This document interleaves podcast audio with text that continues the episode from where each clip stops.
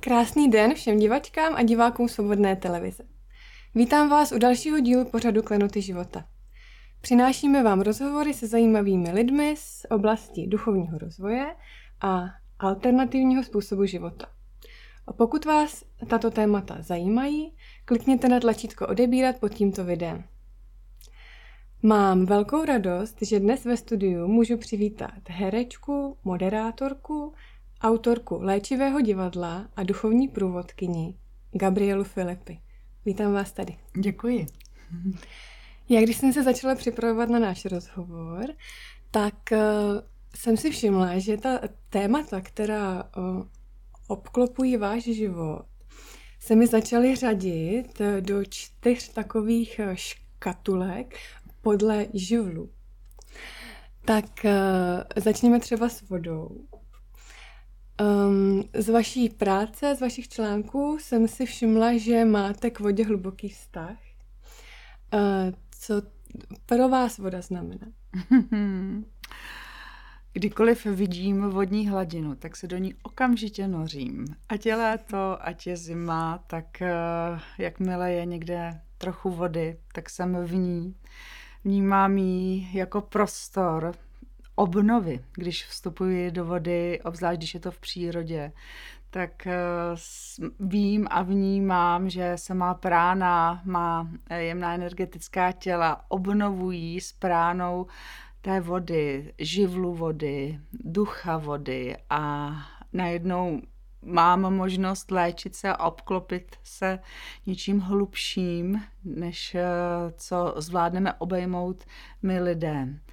A v běžném životě eh, také vodu eh, vnímám jako takového ošetřovatele, očišťovatele, když se koupu nebo když se sprchuji, tak eh, kdysi dávno už jsem se naučila, že vnímám takový svůj očistný proces, že ze sebe smívám starosti, nánosy eh, celého dne a s tou vodou se mně všechno odchází eh, do toho vodního eh, toku a když jsem hodně unavená, když třeba přijíždím z divadelních zájezdů v noci, tak se vždycky moc těším na vanu, hmm. do které si nasypu mořskou sůl a levanduly a tam relaxuji a rozpouštím se v té kráse vody, v té čistotě, která, kterou nám nabízí. Hmm, to je krásný. Vy jste uh, měla i uh, hluboký zážitek s vodou, uh, kdy jste se v dětství topila. A podle svých slov jste pod tou hladinou cítila uh, hluboké přijetí. Uh, jak moc uh, transformativní tohle zážitek pro vás byl? Já myslím, že zpětně, když si to uvědomuji, že to byl takový zásadní okamžik v mém životě, protože jsem se vlastně setkala se smrtí. Setkala hmm. jsem se s tím blízkým prožitkem smrti, ze kterého má eh, většinová společnost strach, obavy, protože je to neznámé, je to prožitek neznámého a když to neznáme, tak se toho obáváme. A já jsem si hrála s klukama na Plské nádrži, eh, protože jsem ze Žďáru nad Sázavou a hráli jsme s míčem ve vodě a v té době myslím, že mě bylo, já si to nepamatuju přesně, ale třeba kolem 12, tak v té době si kluci moc holek nevšímají a ani asi nepostřehli, že jim jeden hráč zaplul pod hladinu. A ten obraz, který se mi pod hladinou naskytl, vlastně ten film, který se mi tam odehrál, přestože já velmi v životě mažu situace, tak ten mi tam zůstal navždycky živý. A byl to obraz film nádherného klidu kdy jsem vnímala, že se topím a zároveň jsem si uvědomila to překvapení, jak je možné, že když se člověk topí, takže může prožívat tak obrovský, hluboký vnitřní klid, hmm. tak veliké přijetí toho, co mě obklopovalo, eh, takovou otevřenou náruč, když eh, by měl člověk přejít z tohoto břehu na břeh druhý. A měla jsem pocit, že to trvá nekonečně dlouho, Neměla jsem tam žádné stavy strachu, paniky, až v okamžiku, kdy jsem si uvědomila, tak já se topím. A začalo mě být líto mé maminky a mých bráchů, kteří byli na břehu, kteří netušili, co se zrovna odehrává mě v tuto chvíli. A ten pocit, že prožijou bolest mým odchodem, tak mě vlastně dostal zase do toho stavu, měla bych se vrátit zpátky. A asi když tam přišel tenhle ten okamžik, tak to i Eh, vyslechlo vědomí některého z kluků, kteří mě potom následně vytáhli za culík a vyndali na, na, na břeh a mm, tam mě pomohli se zase vrátit na zpátek a upřímně si myslím, že ani mamka uh, nevěděla, co se se mnou v tu chvíli odehrálo, protože jsem vlastně ani neměla potřebu to sdílet, protože to bylo tak hluboké, že jsem chtěla, aby to zůstalo uh, mým vnitřním prožitkem a možná, že ani jako dítě jsem si tak eh, nedokázala uvědomit uh, plně a hluboce, jak hluboký duchovní zážitek to byl. Element vzduchu pro mě nejlépe reprezentují andělé. Vy s anděli i s archanděli často pracujete. Kdy jste uh, začala cítit jejich přítomnost po svém boku?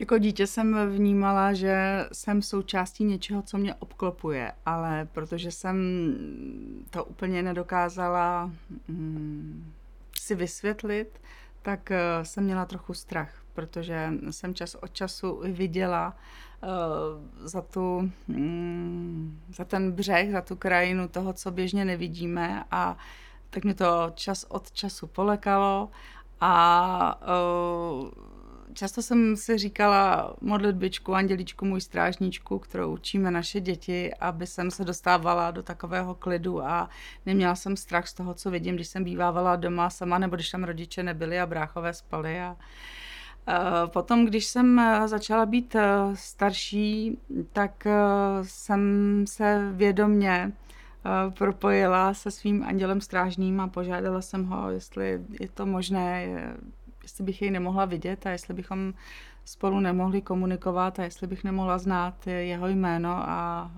tím vším jsem byla obdařena, takže ta naše komunikace už je poměrně konkrétní.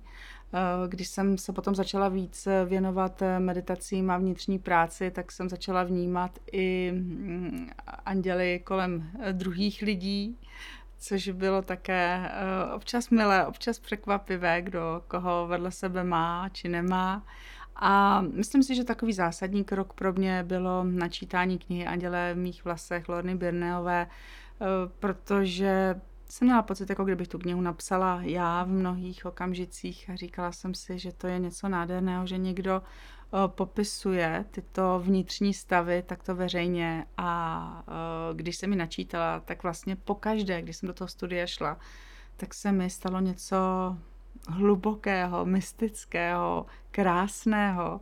A tehdy jsem si řekla, tak já už to taky nebudu schovávat, to, tu svoji senzitivnost a mm, začnu eh, s tím pracovat a vytvořila jsem představení Anděle v mém srdci, které je inspirováno touto knihou a od té chvíle to začalo být anděly v mém životě plné.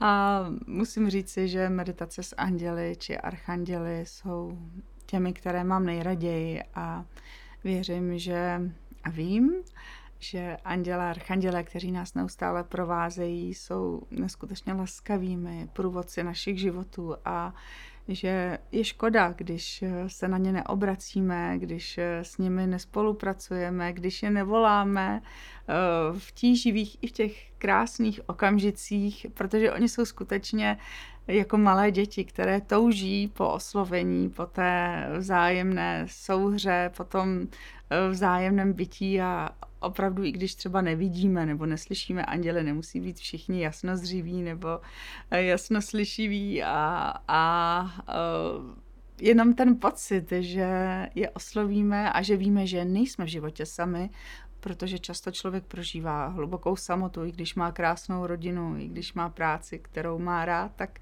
v životě přicházejí uh, okamžiky samoty a v těch chvílích, kdy si člověk uvědomí, že sám není a že může oslovit svého anděla strážného, že když večer usíná, tak se může zabalit do jeho křídel, do jeho obejmutí, tak ten ten prožitek je tak hluboký a silný a tam se ztrácí ta samota, protože tam se napojujeme na ten hlavní zdroj, ze kterého vycházíme a ve kterém se v těch kolobězích našich životů e, zase obnovujeme, vracíme, přicházíme a je to vlastně ten zdroj e, Božího království, ze kterého jsme vzešli a do kterého se zase vrátíme.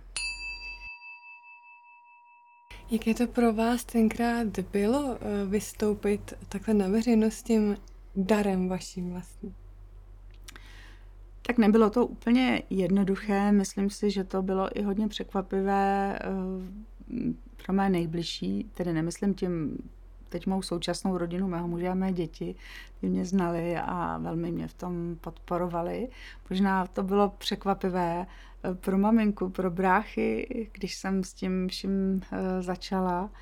Ale mm, já jsem tam neměla pochybnosti, já jsem tam ani neměla, co si o mě budou říkat ostatní. To bylo tak silné volání, že jsem věděla, že už nemohu dělat nic jiného, než eh, jít touto cestou a jsem za to neskutečně šťastná, protože vím, že jsem v této cestě našla eh, to, proč jsem se narodila, to, proč jsem na tenhle ten svět přišla, abych eh, skrze slovo, skrze herectví eh, mohla provázet druhé právě touto cestou zase k sobě do jejich nitra. To si myslím, že když takhle uh, jdeme tou cestou toho svého poslání, že tam je ta lehkost vlastně.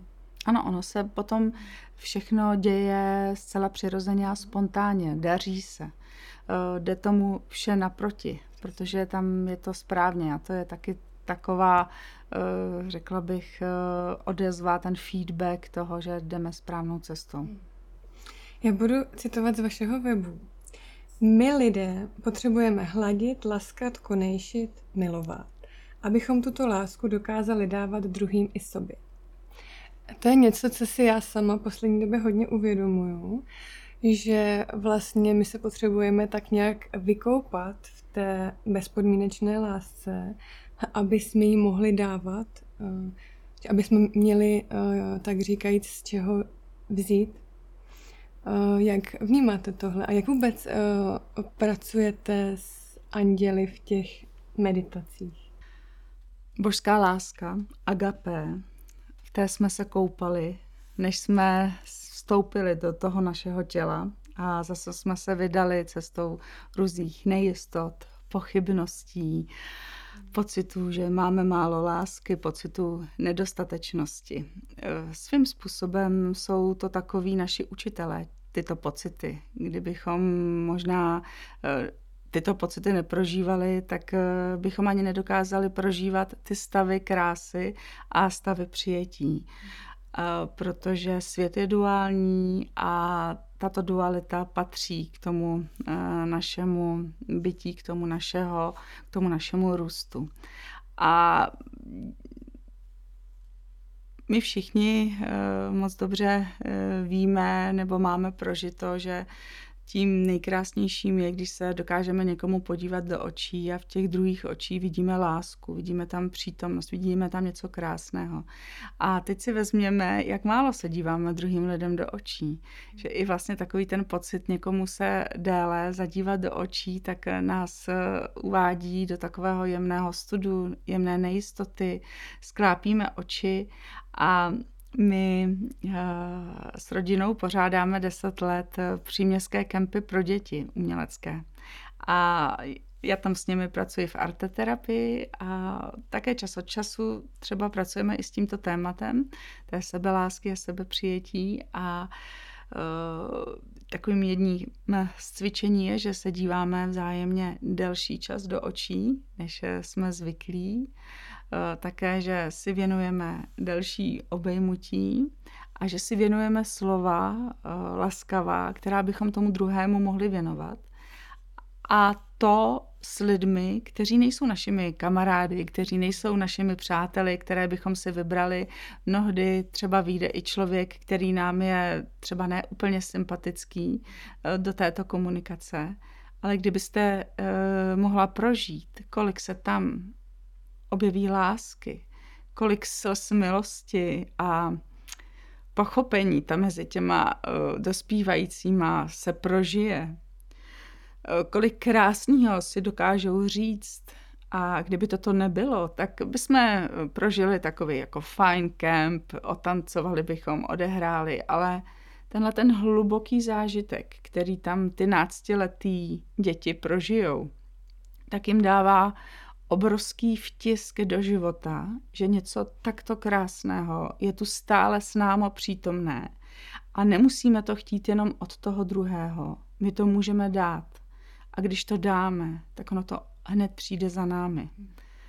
A právě mnohdy to možná všechno hledáme příliš složitě.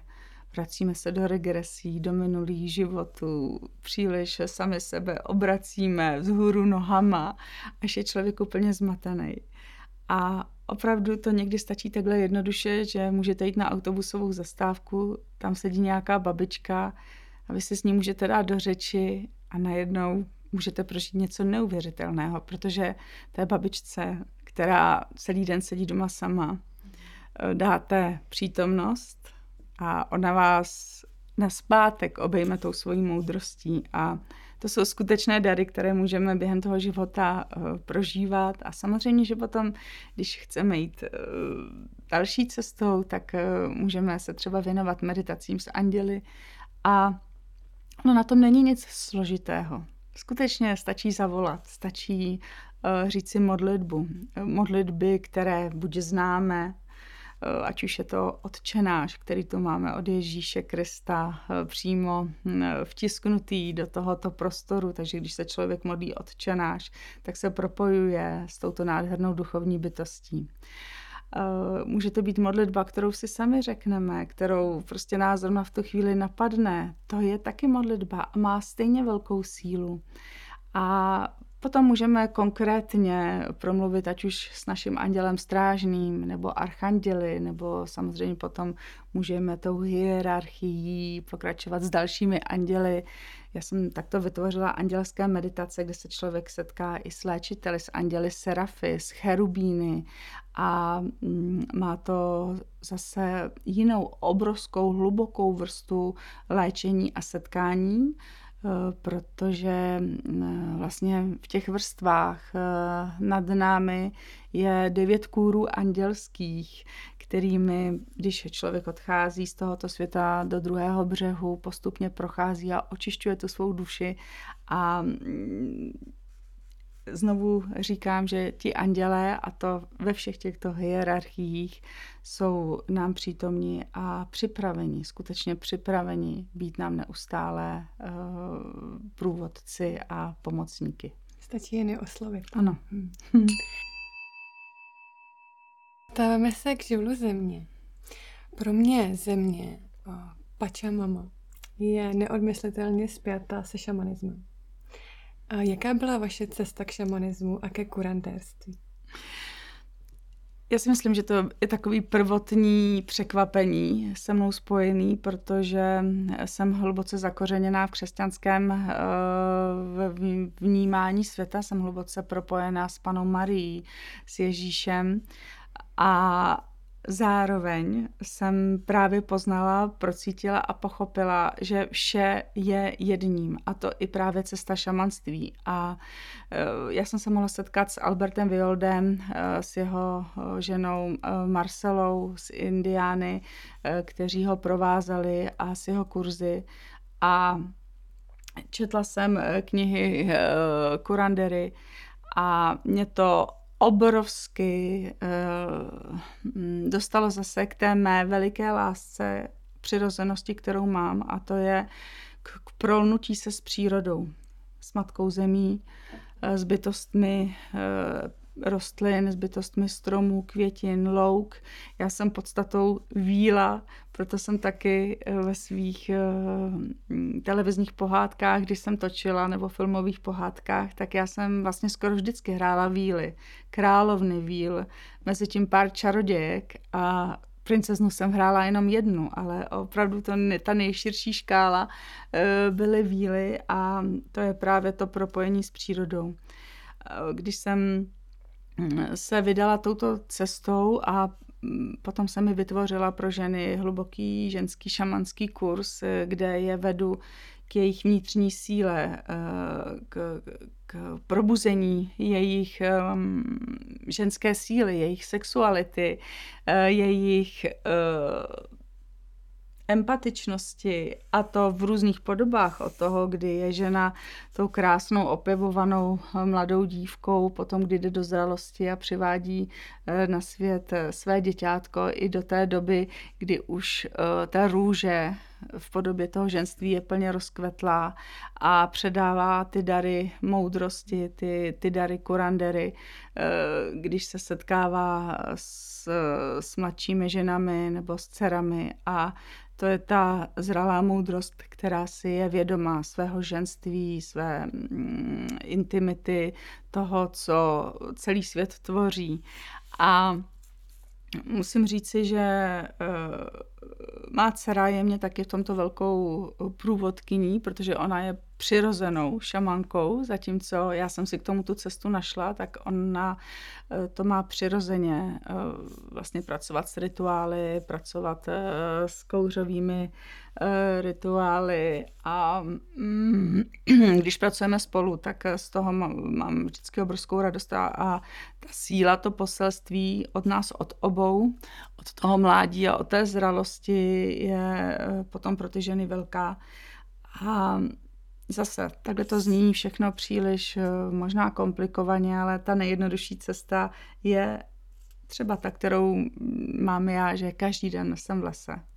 Každý den eh, prostě musím být sama dvě hodiny v lese a jít po té matce zemi, napojit se na ní, zakořenit se, proru, nechávám prorůstat eh, své nohy hm, kořenami do velké hloubky k matce zemi a své tělo, jako kdyby se vklínilo do kmene stromu a má hlava se uh, prorostla do, do stromů, do, do té košatosti, do těch všech listů, do těch větví a uh, tam je nesmírná krása. Tam jsou zase úplně jiná přátelství s bytostmi rostlin a s bytostmi přírody, která nás nesou tím životem.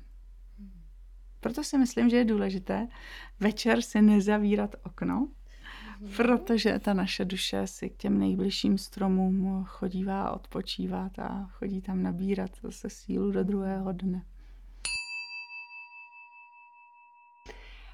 Vy jste taky zažila rituál s indiánskou fajou, mm-hmm. který podle vašich slov eh, ve vás ještě více probudil ty šamanské kořeny. Můžete nám o tom něco říct? Mm-hmm. Uh, Alma, která uh, vozí faje uh, vlastně od uh, léčitelů, od indiánů, tak mě nabídla, že by mi ráda udělala tento obřad s fajou, která v sobě nese zase ty kořeny těchto zemitých žen, které prostě sedí na té na tý půdě, na té hlíně a tam ty faji pletou a uh, jsou, nepřemýšlí o tom, um, co je v životě důležité, prostě protože pro ně je nejdůležitější uh, zpívat pačamamě a, a zpívat prostě tomu uh, království přírodnímu, který je kolem nich a, a ta, ta, ta zemitost, ta síla je samozřejmě vložená i do toho sesterství, do, do té faji. A jak když jsem mohla naslouchat uh, těm písním peruánským a byla jsem vlastně zabalována do faji, tak eh, jsem si uvědomila velikou vděčnost eh, k mé děloze, protože eh, přivedla na svět nejenom mé děti, dává mi prostor propojení se s mým mužem ale je to také neuvěřitelně krásné světelné místo, ve kterém eh, se ta energie, hadí síla, eh, dává mm, vlastně ke vzrůstu, když člověk pracuje, tak ten hádek stočený v té, v té první čakře se začíná uh, s tancem a, a s důvěrou vlastně propojovat v naší páteři a stoupat vzhůru.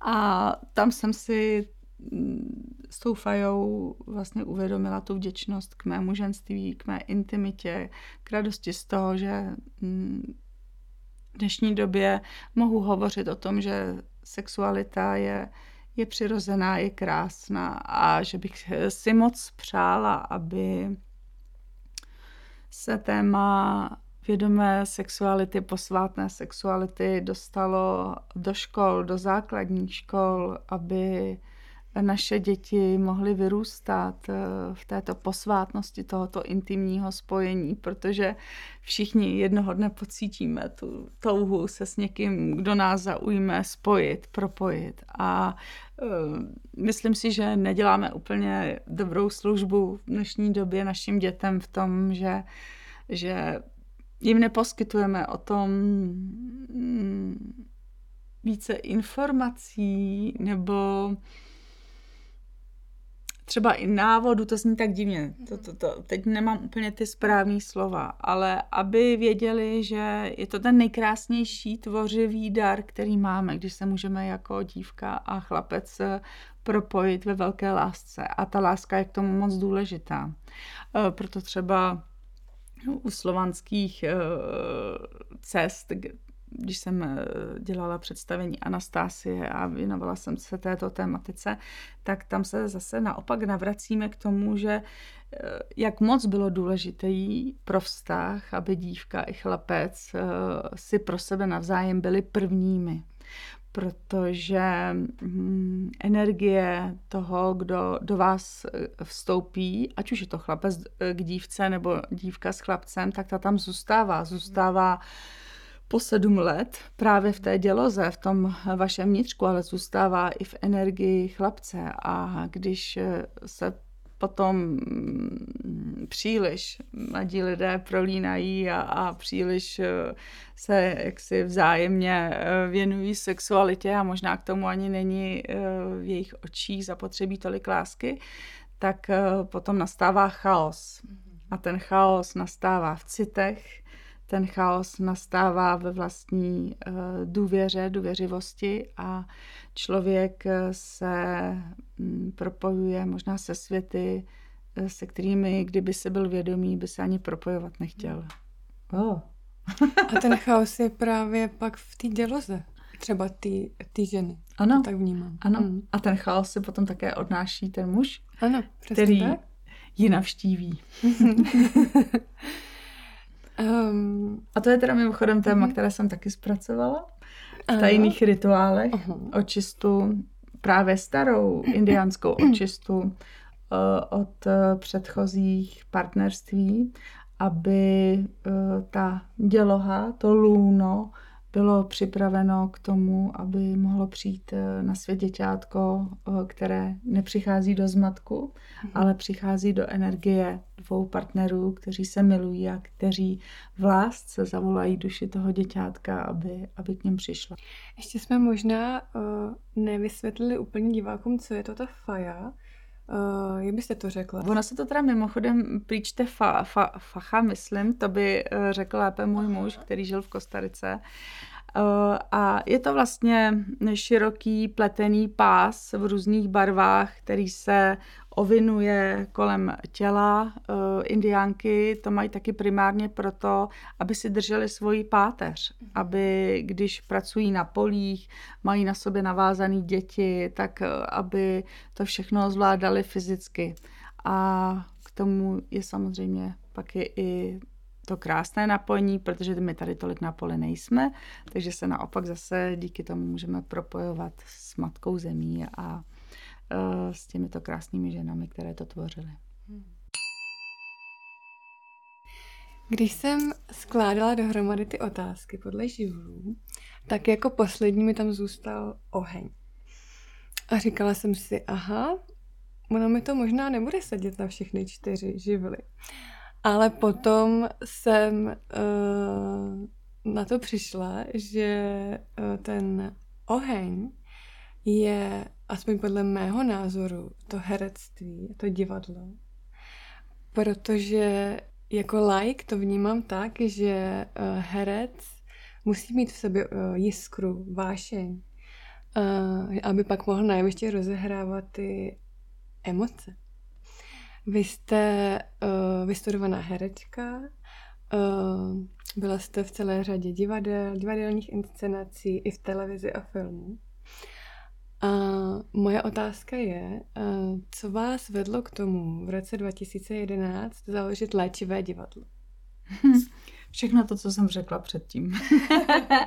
to byla ta postupná cesta k tomu, že jsem věděla, že už asi nechci hrát komedie, které nemají toho hlubšího ducha, které vlastně diváky, když se ta uh, inscenace dobře nastuduje, sice pobaví, ale vlastně si neodnesou něco navíc. A protože uh, já jsem takový zapálenec do všeho, ať už eh, když si přečtu knihu a teď mám pocit, že ji musí slyšet celý svět a zdramatizuji ji a donesu ji na to jeviště, tak uh, jsem se do toho tak zapálila, že jsem prostě začala ty hry psát, které jsem vnímala, že je lidé musí slyšet a že jim pomohou.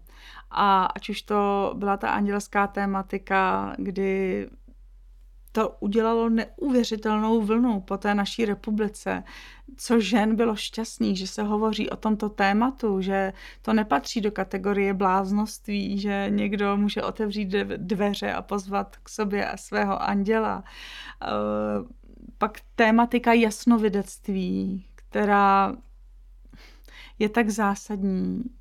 Spousta lidí řeší problémy s psychikou, řeší problémy se svými dětmi, když pláčou, když nemůžou spát, když udíkají k rodičům do postýlek a může jim být eh, dva, může jim být dvanáct a eh, to je většinou spojeno právě zase s tou tématikou, že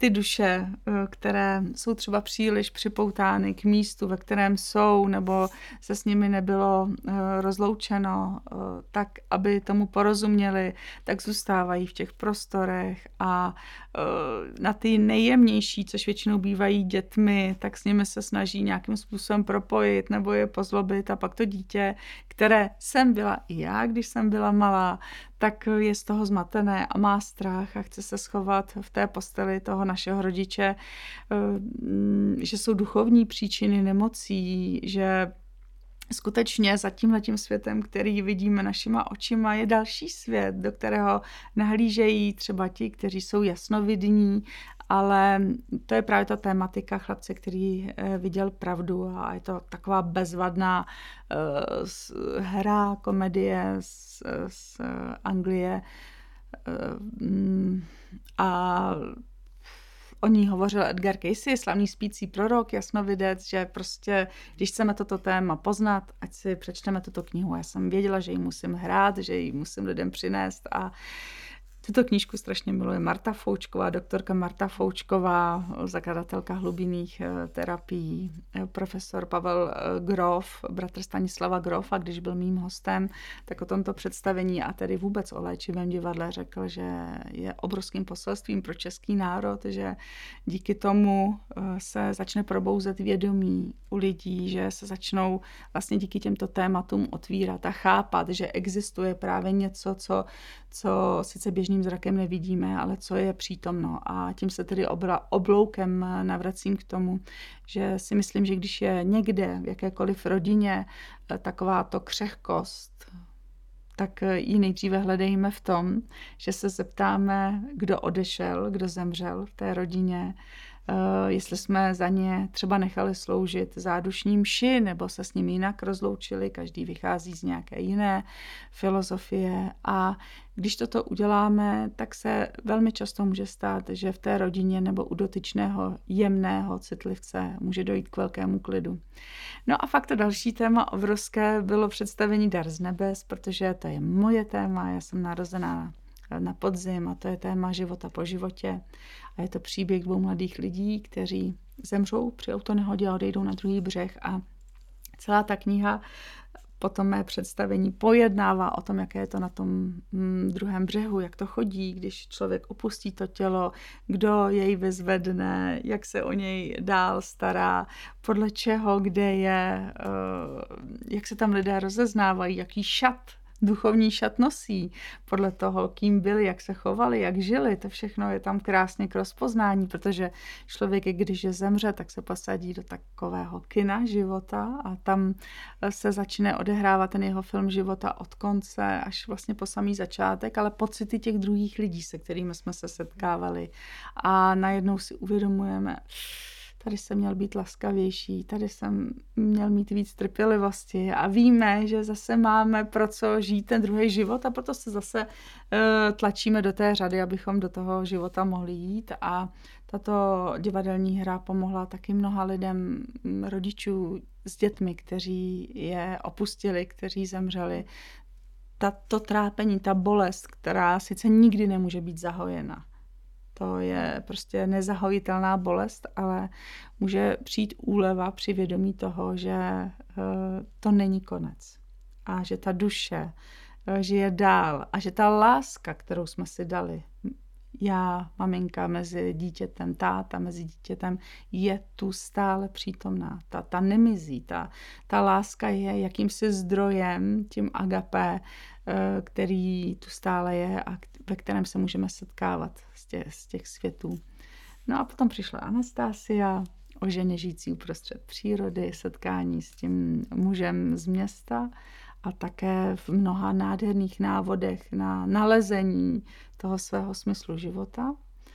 A teď prostě přišla ta největší pro mě bomba v tom, že už jsem toho asi tolik načerpala, že jsem napsala svou vlastní divadelní hru, inspirována mou rodinou, inspirována rodinou, eh, rodinami těch, kteří se mnou hrají, ať už je to kolega Mario Kubec nebo mladý eh, operní pěvec Ettore Galoty. A já jsem tak jako vzala ty naše příběhy a vytvořila z toho komedii terapie rodinou. Mm. A netušila jsem, jaký to bude mít ohlas u diváků. A ten ohlas je obrovský, obrovský. Ty, ti diváci se smějí od počátku do konce, ale víte, tam je tolik hloubky pod tím humorem. Tam je všechno, všechno. A takovéhle hraní, takovýhle her mi dává smysl. Ale kdybych neprošla celou tou svou divadelní cestou, nevystudovala herectví, nehrála v 60 rolích prostě na jevišti a, a ve stejném počtu ve filmu, v televizi, kdybych si nevypracovala svou hřivnu, tak bych nedokázala napsat hru, nedokázala ji zrežírovat, nedokázala hrát a zaujmout ty davy těch lidí, pro které hrajeme. Takže se to všechno muselo v ten správný čas poskládat, takže se to poskládalo do toho, že mým, eh, nej, mým největším darem a mou největší odměnou je, když eh, slyším eh, ty plné sály smějících se diváků, kdy ta radost nejenom těch diváků, ale i těch jejich andělů strážných je tam tak plná a tak hřmotná v tom nádherném smíchu. A vím, že tím smíchem se jim prodloužil život o několik roků déle. To je krásný. Ty jsme určitě uh, inspirovali mnoho diváků, aby se šli na nějakou vaši hru podívat. Uh, já mám otázku k té poslední hře Terapie rodinou, kde hrajete mimo jiné i s vaší dcerou.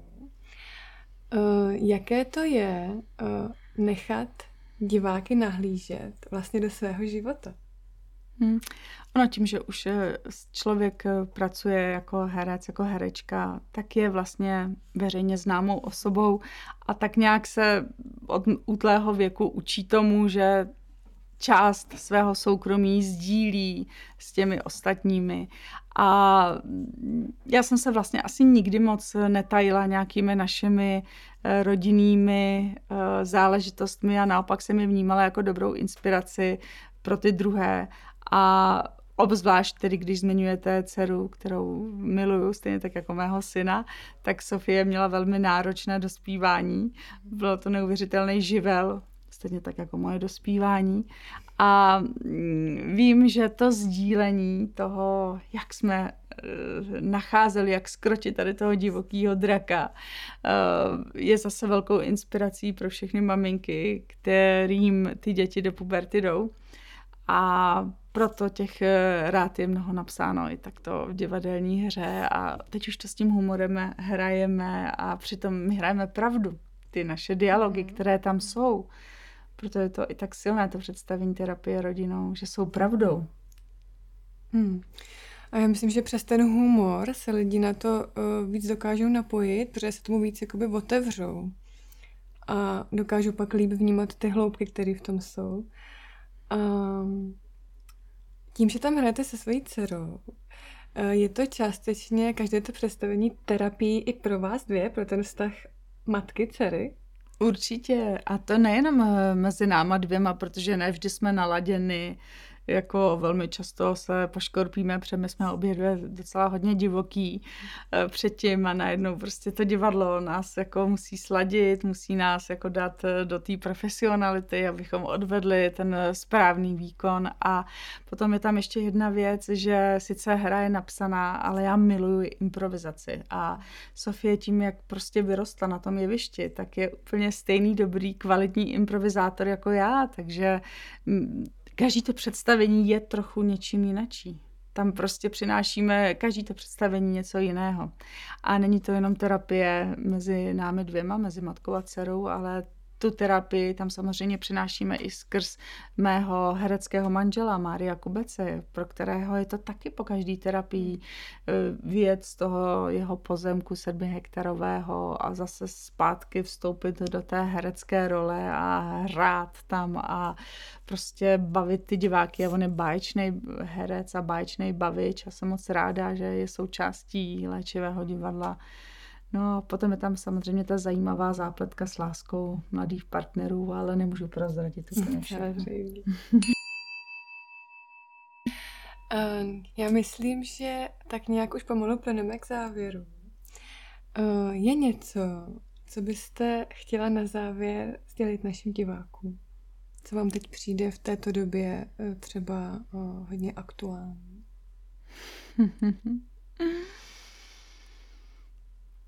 Tak já vás pozvu. Pozvu vás teď do svého nitra. Pojďte si to na chvilku prožít. To, o čem jsme tady hodinu hovořili, že lze během krátké chvíle, krátkého okamžiku se potkat sám se sebou, s tím božstvím uvnitř sebe. Na chvilku si můžete zavřít oči a vnímat svůj nádech, výdech a s dalším nádechem vstupte do prostoru svého srdce, svého duchovního srdce, jako kdybyste vstoupili do nějaké hezké místnosti, která je tak krásná, aby vám v ní bylo dobře. A do této místnosti si pozvěte svého anděla strážného. Můžete zavnímat, jak vypadá, jak voní. Možná vám i prozradí své jméno. A můžete teď eh, toho anděla strážného eh, požádat o milost, o obejmutí, o, o lásku, která se vám nedostává. A zavnímejte, jak anděl strážný kouká do vašich očí a tam je bezpodmínečná láska. Vnímáte, že vás miluje takový, jak jste. Nesoudí. Pro něj jste absolutně dokonalý. Takový, jak jste. Miluje vás. V celé vaší kráse. A říká vám, že jste nádherná, nádherná bytost, která jde správně svým životem, ať se v životě ničeho nebojíte, Ať každé ráno vstanete s obrovskou radostí, že tady na světě můžete být, že můžete žít, že můžete prožívat chvíle hezké i chvíle těžké, protože o tom život je. A také vám říká, abyste kdykoliv, kdy si nebudete jisti ve svém životě, zavolali jeho jméno a on se s vámi kdykoliv moc rád sejde této krásné komůrce vašeho duchovního srdce, ve kterém jste se teď setkali. Můžete se obejmout, můžete poděkovat za toto setkání a zase vystoupit ze svého srdce s nádechem